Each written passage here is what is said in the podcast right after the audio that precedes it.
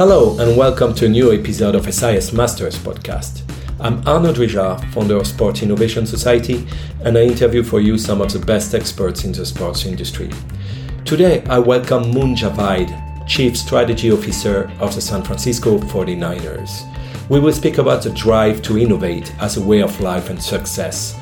From skydiving to wing walking, he manages to work with patients in his 10th season with the 49ers, where he has made quite a difference. Moon, welcome. Thank you for taking the time to share with me and with us, uh, with the SIS community. We will be together about an hour to share about your experience, the path that took you to lead the San Francisco 49ers strategy, which is not nothing, and why you are passionate about innovation and creating. The topic today, quite profound, no human is limited, the drive to innovate. So I guess you're one example of that.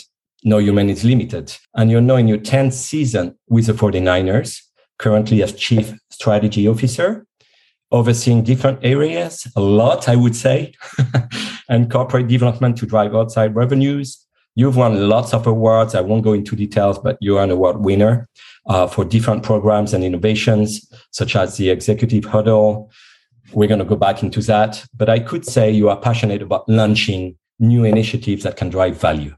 Uh, so we, we're going to go back to that. But right now, before speaking about what you do now and what you envision for the future, uh, I would love to go back in time. I mean, you work in the Silicon Valley, but you're from Cleveland and you graduated from the University of Chicago School of Business. So tell me about those years that are a big part of what you are now. Yeah, absolutely. And Arnaud, thanks for having me here. Always love chatting with you and looking forward to the next hour together. um, if I start chatting a little bit about my my younger years, I grew up in Cleveland and I was a big Cleveland sports fan. Uh, I used to go to lots of Cleveland sports games, uh, Cleveland Cavaliers games, and Cleveland Browns games with my dad growing up as a kid. And that was those were some of the best memories I had with my dad. So as as a young child, I was definitely hooked on sports. And I've met a lot, of, lot of other sports professionals from Cleveland. So there must be something in the water there that really drives people to, to work in sports as well.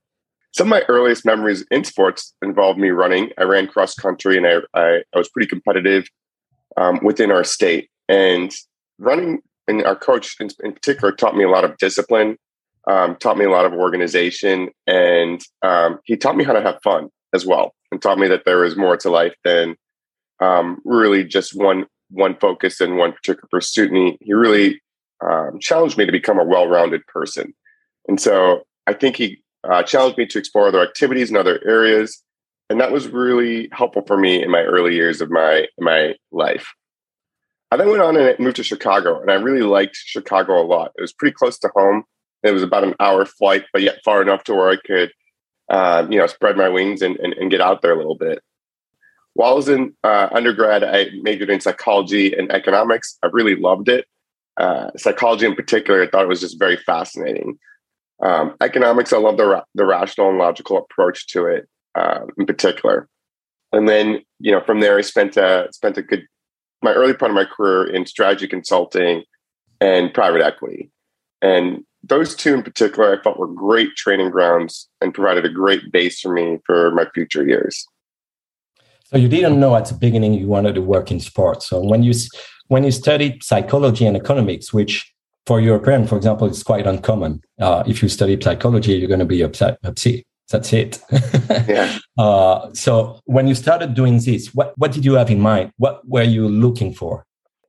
Yeah, Arnaud, that's a great question. And the honest answer is I, I didn't know. You know, when I was younger, um, I think I had goals of being a lawyer or being being the president um, of the U.S. one day. Uh, you know, when I got into college and started studying, I I just was learning. Uh, I, I, think even my friends will tell you today that I, I definitely have a passion for learning and and understanding new things. And so I was just taking it all in when I was uh, in my younger years. It wasn't until I was about the age of 30 that I realized that I could work in sports. Um, but prior to that, I, I was really just trying to figure it out, trying to build um, build my skill set, build my tool arsenal until I had found the moment where I realized that this is what I wanted to do. Cool. Uh, and so you started working, if I'm not mistaken, with an equity fund, uh, not in sport, in healthcare. Uh, how was it interesting for you? It was very interesting. Um, my sister and a lot of my friends are physicians, and I'm not a physician, but it really helped me to understand what they were doing, and it created a lot of uh, really interesting conversations around the dinner table, which I really did enjoy as well. I, I thought it was really important to work in healthcare at the time because I felt that I could be impacting a lot of people in, in, in, in a good way. And I could create a good for the world and and and, and some great change. Um, you know, while, while, I, while I think I did there, and we invested in some great companies, one, thing that was definitely always clear as well is we we were just very focused on making a lot of money all the time, and and that maybe didn't resonate with me as much being my primary purpose. Yes, that's that goes to a debate which is very common on you know VCs and sport. Um, it's a bit of a deviation about the conversation that we will have, but you know the goal, uh, this ultimate goal of making quick money with the VCs and sport. What do you think? What is your feeling about that? I think that a, a good a good VC firm or a good PE firm will look to create long term value in a company. So there, there, there's multiple different VC models that you could have, and there definitely are those companies that look to come in and and I think it was more common historically that they'd, they'd raid the company, um, take out take out a lot of the cost structure, and um, then sell it for a little bit, bit of a profit. Um, today, if you find the right partners, private equity firms can add a lot of value, and, and VC firms, a lot of the value I think can be found in actually the board. And so, if the VC firm is able to good to build a good board and to provide good guidance and challenge the teams, um, companies, leagues in, in a way that they um, have not been challenged um, and can provide a different perspective and view. I think it can be additive, but it is it's it's a dance that you have to find the right partner, and the partner isn't always the one that has the most money. It's it's the right partner for you. Interesting. We're going to go back to that after because it's part of the things you do with the 49ers. So you worked in a, in VC in healthcare. Then you be, uh, at one moment you became an, an entrepreneur. I did. I did. I really talk about those those days. It was it was a quick three years of my life, um, and the, the startup did end up in in failure. Although it was a great experience and um, it was a fun time of my life. Um, we did not survive, which which ultimately led me to my career at the 49ers. So I think maybe you could call it success in that way, but it was it was a good time in my life for sure. Tell me more about that. What were you doing, and what did you learn from that that you're still using? Yeah, so we were we were called Snap It App, and I um, co-founded the company with my brother-in-law Jim Caruso, and the app was predicated on mobile gifting solutions. So this was back in 2010, and we are building on the iPhone 4, and we are effectively working out mobile gift cards. So I don't know if you want to send me a gift card, you wouldn't have to send me a physical di- gift card. You could send me an electronic gift card. And this was 2010, so the, the concept was a little novel at that point. Um, and we had focused a lot on colleges. So our, our thought process was if we focused on a smaller market, parents to students type of relationship where we could send them gift cards, um, that we might be able to capture that market. Um, overall, I learned a, a, few things during that process. Um, the biggest of which was really just centered around how to manage people. And so I was CEO of the the startup, and I don't think I was a very good manager, and I think that that's why the startup failed. I was very challenging and very difficult on our employees. I, I, had a very high standard that we that I felt we had to meet, and if we did not get there, I would become frustrated and angry. And quickly after failure, I realized that I needed to become a better manager and a better leader. And so I spent probably the first six months after that startup failed just reading more books on management um, and leadership and really how to improve myself and um, I talked to my brother-in-law about a couple years later after the fact, and I apologized for being not the nicest person to him while he co-founded the company. And you know, I could tell that he was genuinely very appreciative that I did that a couple years later, and was like, "Man, you're you're kind of rough. like you've grown so much since then, but you were kind of rough." And so, I think failing, like failing at that, was really really hit me and showed me that I did have to be a better person. So you you reacted learning in terms of management, how to be a better manager. And how did you get a step into the sport business? Because from that to go to the 49ers, how was the move?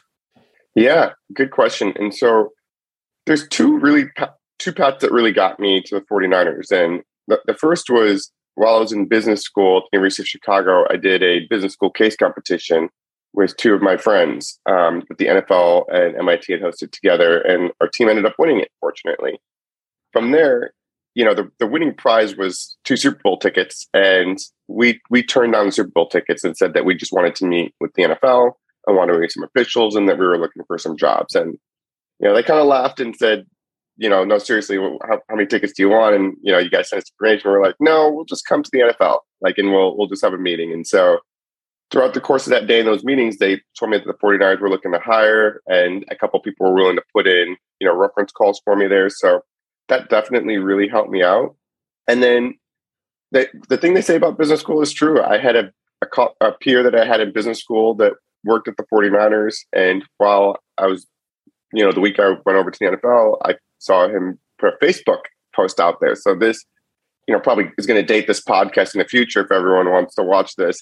But you know facebook was super popular um, and he posted a picture of him at the 49ers um, headquarters. And i immediately messaged him and was like how do i get a job here? I'm going to be interviewing soon. And so he really helped me out throughout the process a lot um, the interview process was pretty challenging and so i'd say the combination of the two really together helped me get to the 49ers that was if i'm not mistaken that was an interesting time at, at the 49ers uh, with uh, the scheduled launch of the new stadium with the Levi Stadium. Is that correct? That was two years before. Yes, exactly. And so our team was hired in. We were eight analysts at the time working in business strategy. And at that time in 2011, 2012, no one really had a business strategy team in sports. Like one individual, two individuals, they, they might have an intern. And we had a team of eight. And the goal of you know Jeden and Paraag and, Alan team at that point was really just to bring on a bunch of um, analysts that could come and help to make sure that the stadium opened on time and that all the different projects were going to be ready. And what I mean by that, the main construction was going to be done, but there was several of these special side projects that were going on. So we wanted to do in-seat ordering when we launched Levi Stadium so that every seat could have in-seat delivery. Um, we were launching a new at that time. Yes, yes. Um, we were launching a restaurant and a, and a, retail store and a mobile app, and you know I can still remember that in-seat testing. We did it at Candlestick, which had no infrastructure and was built, um, you know, much, very long time ago.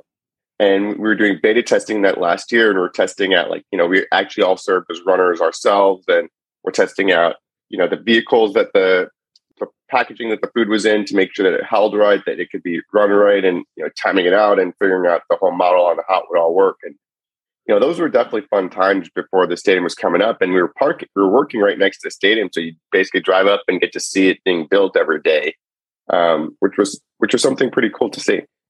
So, being a business analyst at that time, in the context of the 49ers, it's much more than being a business analyst. It's being an innovator and creating pucks and trying new products and testing and improving. Absolutely. There, there is so much. And one of the big benefits of working in sports that, you know, I, don't, I, I didn't think I realized until I got there was um, how willing people are to talk to you and vendors and partners want to work with you to try and experiment new things. When I'd worked on, you know, the investing side and the consulting side, it was really hard to get people to talk to you and you had to pay them money like like we will pay you money will you talk to us? And then maybe they'd they'd help you out. But you know once i started working in sports i quickly realized that people wanted to talk to you and they wanted to wanted to you know um, do some do some new challenging innovative things. And one of the, the i said that my previous career set me up one of the things i did in my early career was i had made thousands of phone calls thousands, thousands and thousands of phone calls, um, cold calls, um, researching industries. And so it was my natural inclination when I got to the 49ers to just pick up the phone and call people. And I call into like 1 800 numbers all the time. I, I, think one of the bigger innovations that we've had at the 49ers is, is Happy or Not. And I just called into the 1 800 number to Happy or Not and I was like, hey, can I talk to the president? And within like five minutes, I was talking to the president. If I was calling from a consulting firm or, or someone else, there's no way I would have gotten through, um, you know, that quickly to someone. And so I think that's something that really helps us out in sports is people want to work with our brands. and you know th- that can be very helpful especially when you build a new stadium that was meant and was as a number one, the state of the art of the stadium, and it's still top five by far. Uh, so yeah, a lot of traction to get people to help blending the best on what I understand. And happy or not, many people do not know what it is. If you want to, because you mentioned it, if you want to, yeah, uh, explain a bit. Happy or not is probably something you've seen, and it's it's out there, and it's a terminal. It's a uh, a little table and it has four buttons, two red and two green. One's a little redder and one's a little greener. Those are the happiest and the, the frowniest faces. And it'll just ask you one simple question. And so if you've been to an IKEA, they have them a lot. In IKEAs, that's where I first noticed them. They also have them at like most TSA um, screenings. So as soon as you pass through a TSA screening, it'll say, How was your screening experience today? And there'll be four faces everywhere I see them now, I always hit the, happy face. Um, and I do notice them a lot more now that I've partnered with them in, in all the locations that they are. Yeah, that's the same for me. Since a few years ago, you mentioned me, you put what was in airport mostly uh, into your stadium to evaluate the satisfaction of the fans. Now I see it everywhere. uh, but so you you go to the 49ers 10 years ago as a business analyst, part of a team. What is your dream? what is it you're thinking about? How do you do you, do you envision any future? Do you have a specific goal? What was my dream then, or what is my dream now? At that time, I'm sure it has changed. Yes, for sure. Um, at that time, it was to to be a team president for sure, and it was. I mean, I think I'm a a pretty ambitious person. Clearly, my, my goal at the start is to be a president. Um, but you know that's that that was my goal like come in and I, I started as an analyst the most junior position like within the company and and did have a goal and said hey one one day maybe i can make it there. Nice. You still want to be the president? You know I, t- I tell people if, if i ever get that offer it's going to be really hard for me to turn down um, but i would say it's not like a driving force anymore. I would say that i'm very content and very happy in my life and where i am and i don't have a necessarily yearning for for more at, at this point. Um, and that's something that like 30 year old moon could have never said. um, but today I'm definitely content and and I think I realized how great of a how great of a boss and president um, Al is and, and owner Jed is. And I realized that I'm very fortunate to have a great team. I have about um, 10 individuals on our 49ers team. We have a great Elevate Insights team um, I've worked with them now for a very long time and got to see a lot of them develop into the great leaders they are today. So um, I do enjoy my my time here a lot, and so I, I, would say today I'm very happy. My my goal is just to continue to do the great work I am here at the 49ers. Um, but I will say that if, if someone ever put an offer in front of me, it'll be hard to turn down, and it would definitely I would definitely have a conversation. I'll put it that way. what does it mean uh, being chief strategy officer at the 49ers? What is the job to be done? And and going a bit further, what is a day in your life? Yeah, good question. And so to be chief strategy officer really means that I help to build a strategy on the business side of the 49ers. So I don't touch the football side or the players or the salary cap or the negotiations, but all on the business side. Um, so things like our, our department runs our retail and our concessions. So making all of our retail decisions and all of our concessions or food and beverage decisions. So last year we moved to effectively uh, our member inclusive menu, which is an all inclusive type of concept um, for our fans, and that was led and driven by our business strategy team. In addition to that, we also manage our business intelligence, our CRM, and our big data stacks um, to make sure that we can have some of the some of the best retention um, you know within sports. We, we have about a 98 99% retention rate for our fans uh, for our season ticket holders. And then and then we also we we capture all of our fan feedback. So through mechanisms like happy or not or the executive huddle and surveys and focus groups and we really look to create that um, what we call our next generation fan experience. So we're constantly thinking about what's experience going to be like in five years and how do we make sure that we're ready for that? And then last but not least we help out with strategic planning. So you know i'm actually in the middle of it right now where we put together a five year strategic plan for the company. You know did one five years ago doing one now again um, and we'll do one again in five years. So that strategic plan will really help to inform the overall direction of the of the 49ers and looking at things like where do we spend our capex and um, you know who might be some of the potential leaders uh, within our company that will um, hopefully be here for a while. Okay, so that's interesting. You be in the five years plan. How often do you be in the five years plan? Every five years. Every five every years. Five years. Honestly. Yeah. Okay. Yeah. I've seen so many com- companies working on five years plan and readjusting every year. yeah. No, I won't. We'll we'll touch it every five years. I I did forget to answer your you know the day of the day in your life. The day of my life, but it's it's just a lot of phone calls with a lot of different people, and so we might have like twenty to different 20 30 different projects that are running at one given time with all the different running under you know the different directors and vice presidents in our group. Um, so a lot of catch up calls making sure that things are running on time um, and that we're making sure that we're hitting our priorities that we set out for ourselves in the beginning of the year. And then i'd say for me a lot of culture building i think that's really important. Um, and i don't say that like it's a job because it's something they really enjoy but just really making sure that all the employees are doing well um, that they're learning that they're growing that they feel like that the job is meaningful for, for them. And so really look into like so I have lots of conversations like one-on-ones with my team, um, do lots of offsites and things like that. So I'd say at this point for me, it's about making sure the culture is right um, and making sure that our priorities are being hit.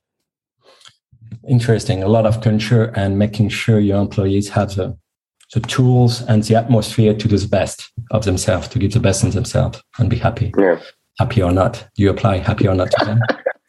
yes, yes, yes. All right. And how do you work with your other teams? How do you co- connect the strategy work that you build with your team with 20 to 30 projects is a lot with the other areas? I don't know, chief revenue officer or marketing, or how do you connect and make sure you, you all work together on the, and you're all on the same page? Another great question. So we we do that we have executive meetings every week. So every Monday, our executive team meets. And we start off like it's an hour long meeting, and the first 30 minutes might be Al talking with uh, us all having a conversation around something that's an important topic. So, like a lot over the last two years, it's been the pandemic and, um, you know, what, what, what we're doing. And then we'll roll into like department updates in the last 30 minutes. And so during those times, you'll definitely see like execs signal out to another exec, like, "Hey, I'm working on this initiative. It's going to impact you. Like, we should connect and talk to you. We should talk about this like later." And so, I think that meeting series is a good reminder to everyone. It's like, "Oh yeah, I need to like talk to like you know our CRO. I need to talk to our CMO about this." So I'll mention this in this meeting, and then we'll get a meeting set up thereafter, and we can talk through it. So I think it, it's important to have the execs align, and then at the same time, I wouldn't depend on the execs to necessarily roll it down. I think you, you start with the execs, but then you also go like the VP and director level. So then, you know, if I'm meeting with, call it our CRO, who's Brent Schoeb, I will at the same time have someone meet with, you know, the VPs of those groups, whether it be Kevin or, or, or Dustin or, or Brad or whoever might be in their group. So I'll have our leaders work with their leaders as well, so that the the work that's actually being done, the people that are doing the, the work, um, will also be connected. And so hopefully those two things really do help to make sure alignment is there. But the reality is, is, and I think this is true of every company everywhere, it's not everyone has one voice. So it's, there's going to be disagreement a lot. And I think it's important to get comfortable with that disagreement and to be able to move through that disagreement and to respect each other's opinions. And as I said a little bit earlier, ideas get better you know when you're pushed and challenged and when other people ha- are offering different opinions. So you also have to take it in the right way when you're moving with people and, and taking their feedback and um, be able to compromise and, and work with other departments. So i'd say it's very important to do to do that in collaboration. And you know it's not always there it's not always there and it's not always easy. That, that's part of the most challenging uh, things uh, you believe in in the corporate world it is. I mean, and I'd say it is for me in, in particular. Um, and I'd say people maybe from a strategy or analytical background because I'd say, um, pretty logical and rational oriented and want to solve problems right away. And, you know, a lot of time alignment is not about solving a problem right away. It's about building a long term relationship where you, you trust someone.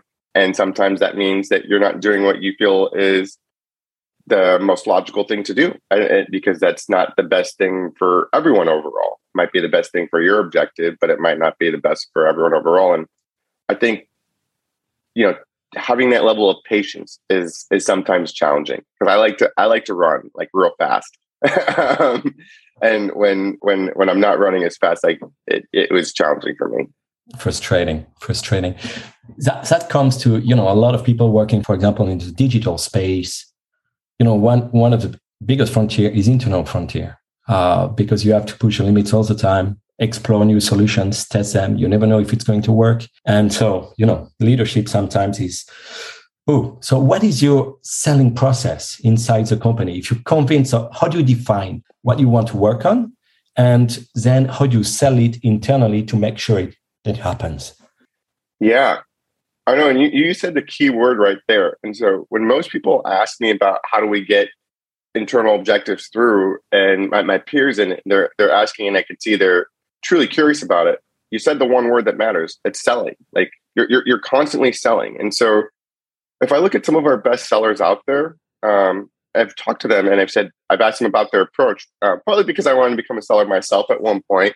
Um, though I think I'm I think I'm through that. Um, yeah. But you know, basically, and I talked to one of our best sellers, and he said, "Well, he comes in and he just listens, and the, he, he listens, and then he finds their objections, and he doesn't try and solve their objections on the spot because he knows that he's not going to be able to solve them on the spot.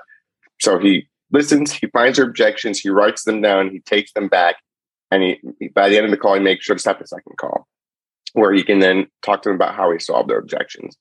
So the first time you present any idea, I try and present it pretty loosely. And I also understand that most ideas that I present probably are going to like raise some hairs because people know that I'm going to be working in their areas more than um, you know maybe than some other other execs. I tend to just overlap a lot but overall, you know, once we once we communicate that out and let them know that we'll be working together. Sorry, I lost my train of thought right there. Can you repeat the question? That usually no, doesn't the question happen. is that the selling process to first. Oh yeah. you design the, the the projects you want to work on? How do you sell it? Which partly you mentioned. Yeah. Uh, to make sure it happens, because at the end you want it to happen because you know it's going to make a difference. Exactly, and I think using that selling mechanism and being patient and thinking about that you know, you don't need to get it to happen today. Mm-hmm. And so it took me about 18 months, I'd say, of meetings to get our member inclusive menu across the finish line. Um, and uh, th- that's a true 18 months of, from the first conversation. And then people ask me a lot of questions like, well, what does this mean? Like, how does this impact this group? How does this impact this group? Does this group really want it? And so I, we went out and then we did a lot of work to like basically answer all those questions from all those different execs. And you know, once they were out of objections, um, you know, then then we started to get the yeses. And you know, once people got a little bit more comfortable, I think that's something else that's true. You you really have to make sure people are comfortable, and you're going to be very comfortable with your own idea because you've been thinking about it and working on it for a while. Um, but other people that just hear it for the first time aren't going to be very comfortable the first time they hear your idea. Yeah, and um, I understand the point that we mentioned that that you mentioned that strategy sometimes you overlap with a lot of areas. Uh, yeah. So the borders are not are quite blur and common interest has to win. Got it. What would be in, in your 10 years at, at, at the 49ers, what do you think are, are the biggest accomplishments, your legacy at the 49ers? Yeah, honestly, some of the biggest accomplishments I feel like are when some of the younger members of the team win win their awards and win things like 30 under 30 or rising, you know, rising stars because I think that, you know, to me that instills that we're doing the right things and we're building the right culture and we're we're teaching the right things or putting the right processes in place. You know, if, if people talked about it in 10 years from now, I'd, I'd hopefully would just want them to say I left the place better than when when I got here and then I helped to create a sustainable process of success so it's not, I think, just about the 10 years I'm here, but hopefully setting up the organization for future success. Hmm. And you guys have done a lot from the executive huddle, happy or not. I mean, you, you've launched a bunch of new initiatives as no teams have done before. That comes with the process of innovation from the 49ers. It's not only the 49ers themselves, but it's about the capacity of building partnership with third parties uh, and you guys source a lot the best in each field to complete the offer. I don't know if I express it well. I'm sure you're going to do it a way better, but I think it's a big difference between the 49ers and many organizations that are very self self centered. Yeah. You got opened and always looking for the best yeah. that is done out there. That, that's absolutely true, and I do love that about our our philosophy and our approach. Um, and there are companies that won't look to like we can do it in house. Like, hey, we could just do this. We could just do this. Um, we definitely have an attitude of approach of who's doing its best. Like, who's the best out there at this right now? And even if we don't partner with them, let's talk to them. Um, because again, with our brand, they'll probably want to talk to us. And so let's learn and let's let's figure this out. And if the, if it works for partnership, then we'll, we'll go down that road.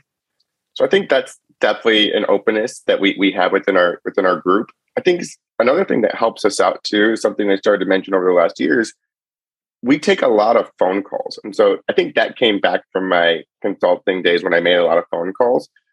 Where and then I also when I worked in private equity, we would look at about 100 companies to invest in one. And I would write like a review of 100 companies, like about a year. And I mean, so that's like two reviews like a week that would pr- pretty thorough that you're you're working through. So when I first came here, I sort of set a goal about 100 vendors a year. I wanted to talk to 100 vendors a year. And then we created a database and started to not score the vendors, but to track like the conversation that were happening and did they get to a second conversation and did they get to a demo. And you know where did we go with this process? And we started to you know tag them against each other. And you know these these companies are similar to these companies. We developed little um, verticals within sort of business strategy tech vendor space.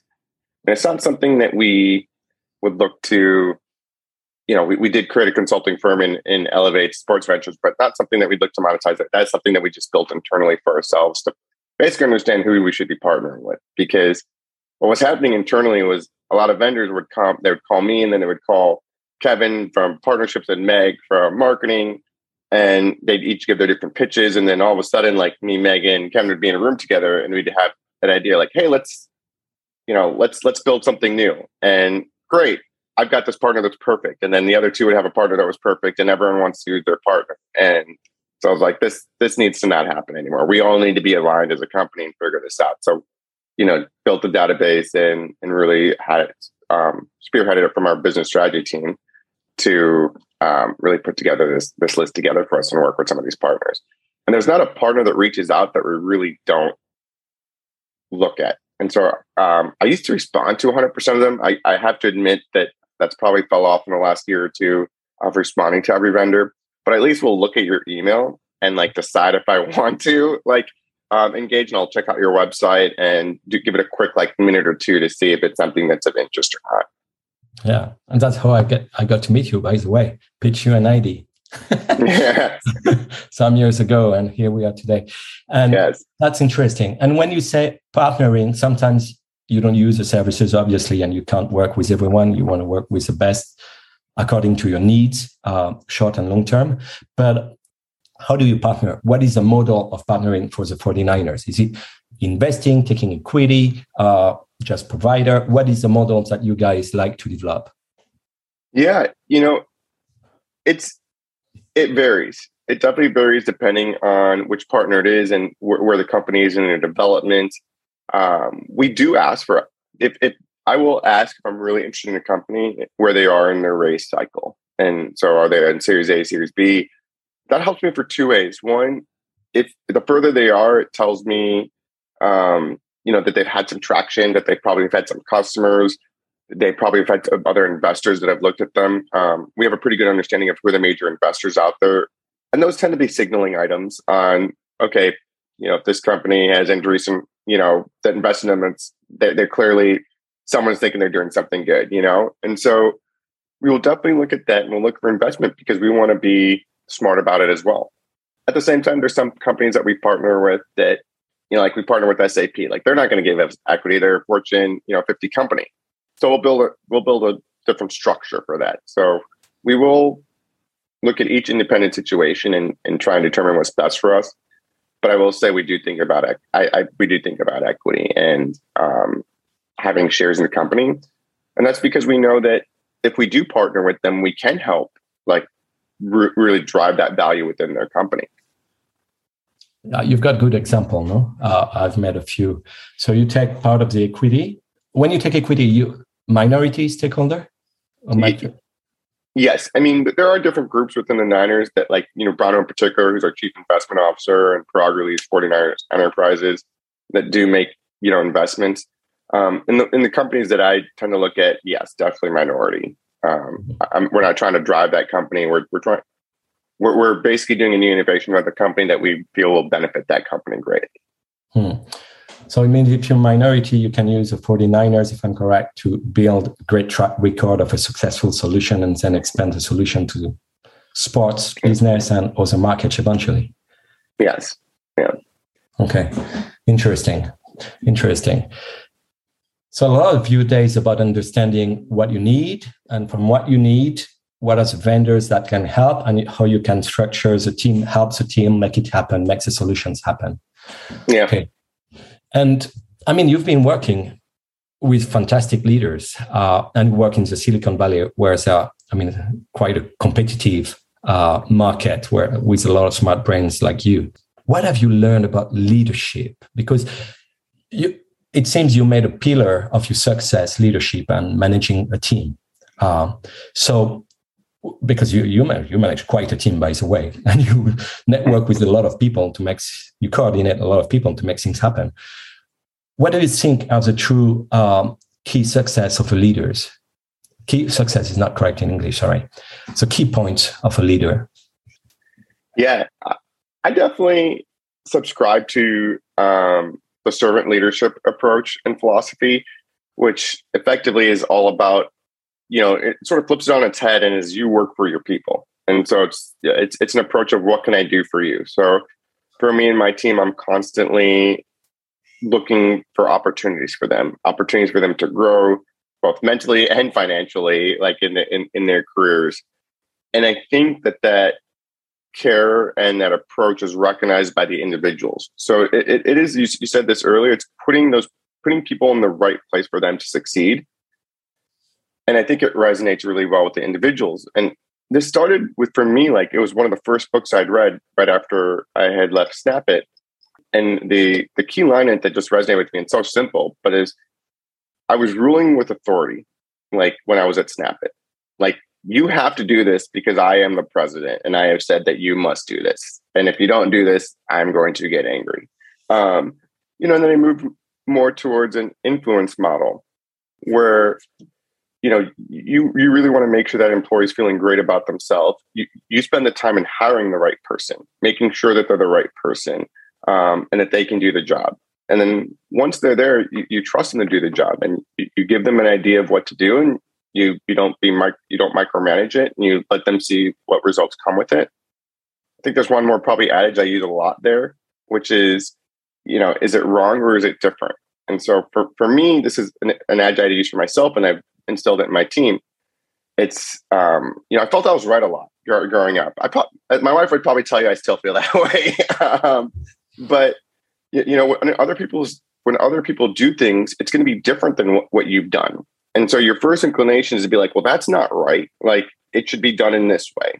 Um, but you have to sit there and pause for a second and see, like, well, is that approach also right? And if it's different, like you still push it through. And and I would say you you have the individuals do it in the way that they do it, even if it's not necessarily um, you know, what my boss might be looking for. But it allows that individual to grow and then it allows my boss to see it in a different way.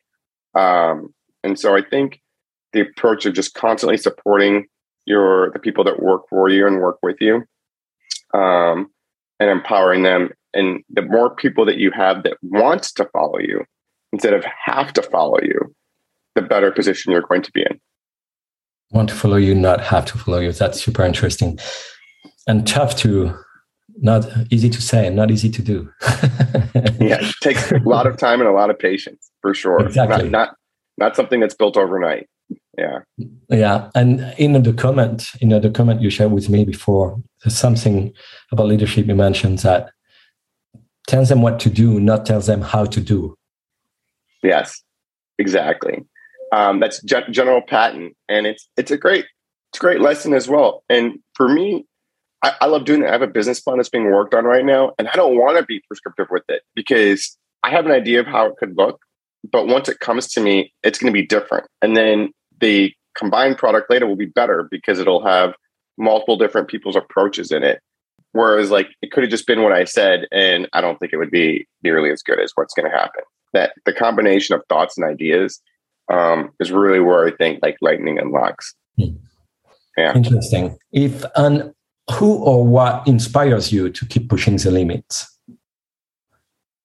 I would say honestly my parents probably like still inspire me and push me. Like i i still like i'm i'm like 40 years old i know but i still like you know still love to call my parents and you know and they when they tell me they're proud of me it's like still probably one of the most meaningful things. I i, I don't know why but it but it is.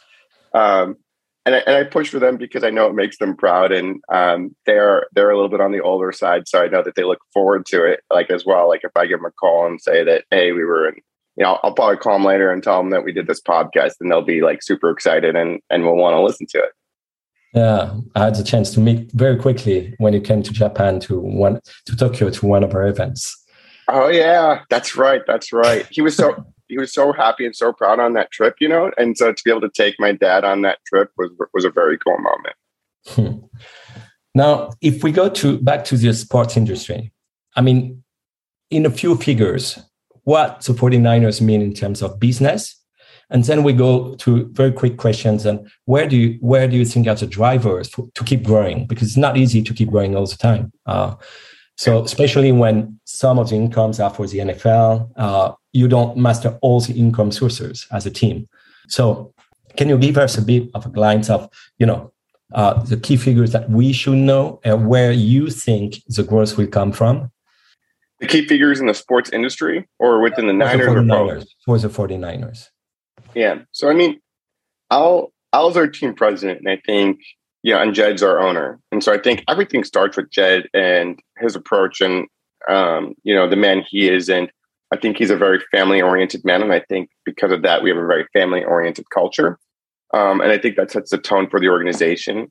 I think Al is, um, I always say this, he's been my favorite boss. And that's been, you know, for, I've had, I've had maybe a hundred over, over the last 20 years. Um, as I've worked through like variety of consulting, different roles. Um, he's constantly pushing. Um, that man like does not rest at all. Um, and he's constantly pushing and driving and pushing, you know, you know me to be better better at what I do every day. And um, you know, our drive to happy or not, I'd say was definitely because of him in, real time. I thought we were doing really great with our surveys that we're getting done post game, and he, he just wasn't having it. I know you went to our Horizon Summit in the past, and yeah. you know, I, I, I know year one he wasn't like I was very happy with year one. I thought we did great. He he, he was not, and he wanted to push us to be better. And so his drive is is incredible. Um, and I think his vision is as well. You know, it's not many people that can be president of a, of a team and then start a sports agency, you know, at the same time and lead both. And um, he does. And that's just the, the type of drive he has. And, and it's, so it's tough for me to sit back and uh, when I have Al, it's like pushing and driving, you know, in front of me. Um, you know, as we as I look at like other leaders within within our team, you know, I think our exec team is really strong. One of the strongest there is. Yeah, um, I wouldn't say in just even sports. I think we have great leaders across our executive team that would we would be successful in other industries, um, like as as an exec team. Um, but where yeah. do you think the 49ers business has potential to grow? Is it more from corporate development with, for example, Elevate, the ventures? Is it yeah. more in where, where do you picture growth? Because uh, many people in yes. this industry, you know, they're still okay. My sponsorship sky is not the limit in sponsorship. TV yeah. rights, yeah. you know, NFL is selling the deals. Uh, so yeah, where, 100%. where do you see yeah. growth in your case? Yeah, a few key areas. I think one, there is an opportunity in partnership, and I'd say atypical than where we were before because sports betting is about to open up within California within the next couple of years. And then we are now, but we we now have a meeting that we we hold about once a month called Emerging Technologies, where we're looking at not only sports betting, crypto like NFT, blockchain, all these different areas. And I think it's so nascent right now. uh, like honestly, like I'm, I'm not, I don't, I don't have a firm command of it yet. I would say I know enough to be dangerous, but that's you know only being dangerous. Um, and so I'd say that's definitely an area within partnership that that is intriguing. I'd say on top of that, looking at some of our other like investments that Paraag is doing in underneath 49ers Enterprises, we have a major investment in Leeds, um, the Premier League club, and maybe that could strategy could expand or not. Um, but that certainly I think is an area for for growth and opportunity. Um, and then as you talk about some of these other businesses that that we do we have launched, so we've opened up um, a couple of gyms, physical therapy centers. We we have a couple of high school sports shows. We plan on, you know, uh, starting a, a, few more sports shows um, in addition to the ones that we we currently have. So I think there's there's areas across the board for us, Arnaud. It it really depending on uh, which executive is leading it. And so I think we have, as as I just said, I think we have a really hungry, younger, really strong exec team, and each one of those execs is pushing like for for different areas of opportunity. It's interesting because you don't focus only on your core business; you extend a lot to other areas. Yeah. Uh, which is not common. It's uh, where you were mentioning you guys have a stake in Leeds, right? Yes. There, I think there's 11 clubs now in Premiership owned by US comp- uh, US investors. It's crazy the attraction from Premier League for US investors. yes, yes, yes. Well, the, the league is very uh, powerful and it's been consistent, the Premier League. And so as as as far as investment goes, it's it's pretty interesting. The crazy thing though is about relegation. And so, you know, we don't have that in American sports. and you know, Leeds finished just out of relegation zone um, this year, so it made for some really interesting watch watching. You know, for me back in the states, but I can imagine for our Leeds fans back in Leeds, you, you know what what a crazy time the last the last few weeks of the season must have been. Um, and as you think about that from a business side, like but those are much different business propositions running a Premier League team versus a Champions team. Um, and so that's something crazy in in Premier League that I just had like that's not in American sports that's super interesting. Like, could you imagine like instead of getting like the number one pick in the NFL draft, that like you know the team that finished last like just gets relegated or goes into plays in another football league. I'm not going to name another football league, um, to, to, but like it would be very different. It would be very different. It is. It is. I guess part of the traction of the league is of football, soccer, and the Premier League in Europe is, as you say, stability. It's a product that's grown, international fan base, TV rights sales that are increasing Huge. a lot. That makes a business. Yeah. yeah. So, I'm curious to see in five, ten years uh, how it will evolve. You know, the TV yeah. rights and the new negotiations um, and where yeah, where growth would come from for the teams for football, uh, soccer foot, uh, teams. I mean, I can't imagine Amazon and Apple, um, YouTube and Hulu not bidding large sums of money. Um, I mean, you're already seeing uh, Amazon has won a lot more broadcast rights in the last year, year and a half. And these are companies that have what I like to say, like war chests of money, like, and can can operate at a different level. So I think they'll win in in, in, in ways that they want to.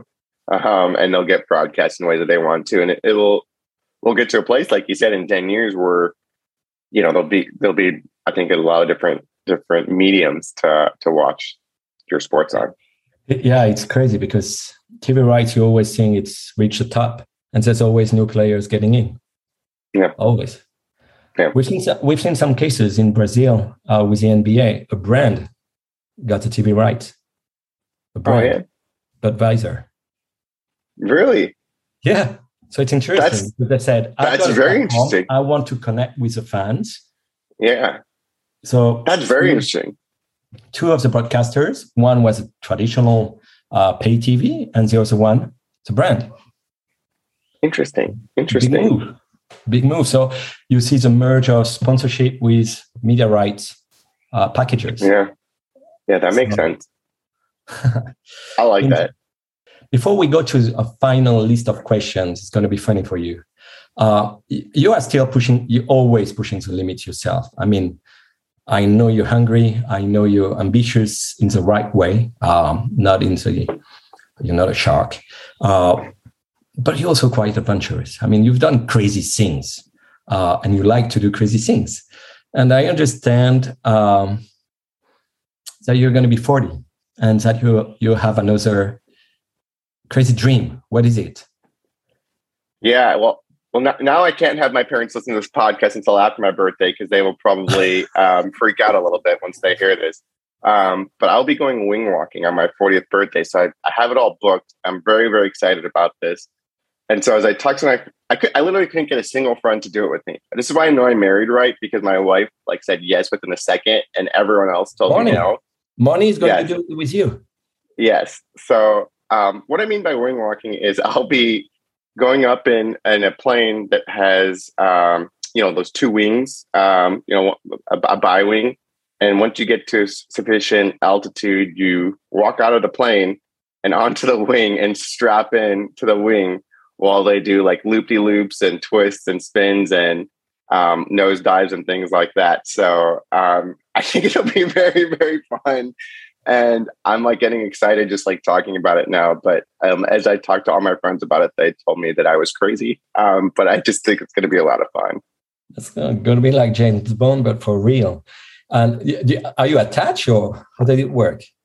Yeah, so you effectively they they have like a little like pole that's like on the wing, and you just have like a carabiner like on your back, and you basically like walk up to the pole and like latch yourself in, and then like once you're latched in, um, you give them a thumbs up, and then they start to do all the little tricks that um, that'll make it really interesting. That's that's quite scary. That's quite fantastic, I would say. I'm I can't wait to see this video. And next will be SpaceX, yeah. it seems. a new civilian. Uh, uh yes. Uh, yeah. flying. Oh, fantastic. Now, yes. to conclude that podcast, I've got a series of questions, quick questions for quick answers. Okay. Um, very much inspired from Marcel Proust's questionnaire used by James Lipton, uh, that you might know, um, Actor Studio. Okay. It's adapted. So, ready? Yes. What is your favorite all time athlete and why? I'd say LeBron James because uh, I'm from Cleveland and he won us a title. Nice. Fair enough. What is your favorite event? Um, World Cup in South Africa, United States versus Algeria. Landon Donovan scoring a goal in the 91st minute. Ah. What is your favorite sound at Levi Stadium? Favorite sound? Ooh. Um, so I can't hear this when I'm at the game, but when I watch the replay, it's the play-by-play announcer when he goes that touchdown San Francisco, but he like slows it down so it's like touch down San Francisco. I, I like love that. Um, at the game itself, it's probably like the Awu chants, which are like fading and like not there, but they're like when we get a first down, um, it's what we do, and it's it's I like it. It's good chat. What is the thing you do if you want to cheer up and be ready for a big pitch? Get a hug from my wife. Um, oh. my wife, she's she's very, very. You've met her. She's a very smiley, um, energetic person, and she like she has very good energy. So um, just a hug from her. Beautiful. What is your favorite word? Ooh, I've I've never heard, I've never thought of that that question. I, I have no idea. I'm literally stumped. I have no idea what my favorite word is. I'd love to say smile. Smile might be like like a word that like um, I like things that are associated with happiness for sure. Happy, happy. What profession other than your own would you like to attempt? Um, I joked about becoming a cornhole player um, recently, which I think I really would like to do. I, I, think if I ever take a year off, I'd probably want to try out something like darts or cornhole, things that you like, things that you could practice like a lot and see if you can like become better at. I, I think that'd be fun. What profession would you not like to do?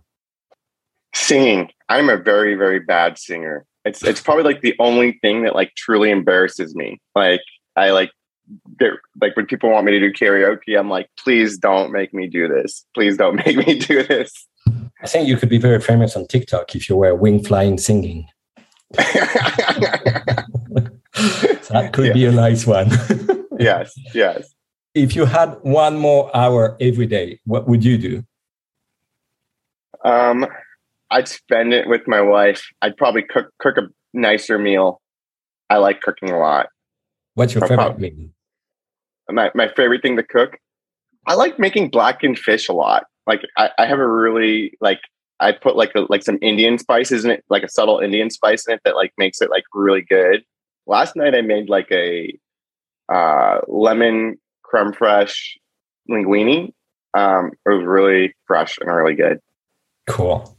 Last one, not the easiest. If heaven exists, what would you like to hear God say when you arrive at the pearly gates?